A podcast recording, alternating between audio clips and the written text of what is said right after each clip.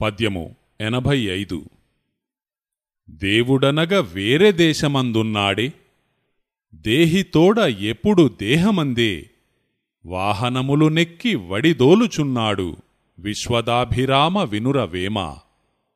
భావము దేవుడు దేహములోనే ఉండగా అది తెలియని ప్రజలు దేవుడు వేరే స్థలములలో ఉన్నాడని దేశదేశములు తీర్థయాత్రలు చేయుచుందురు.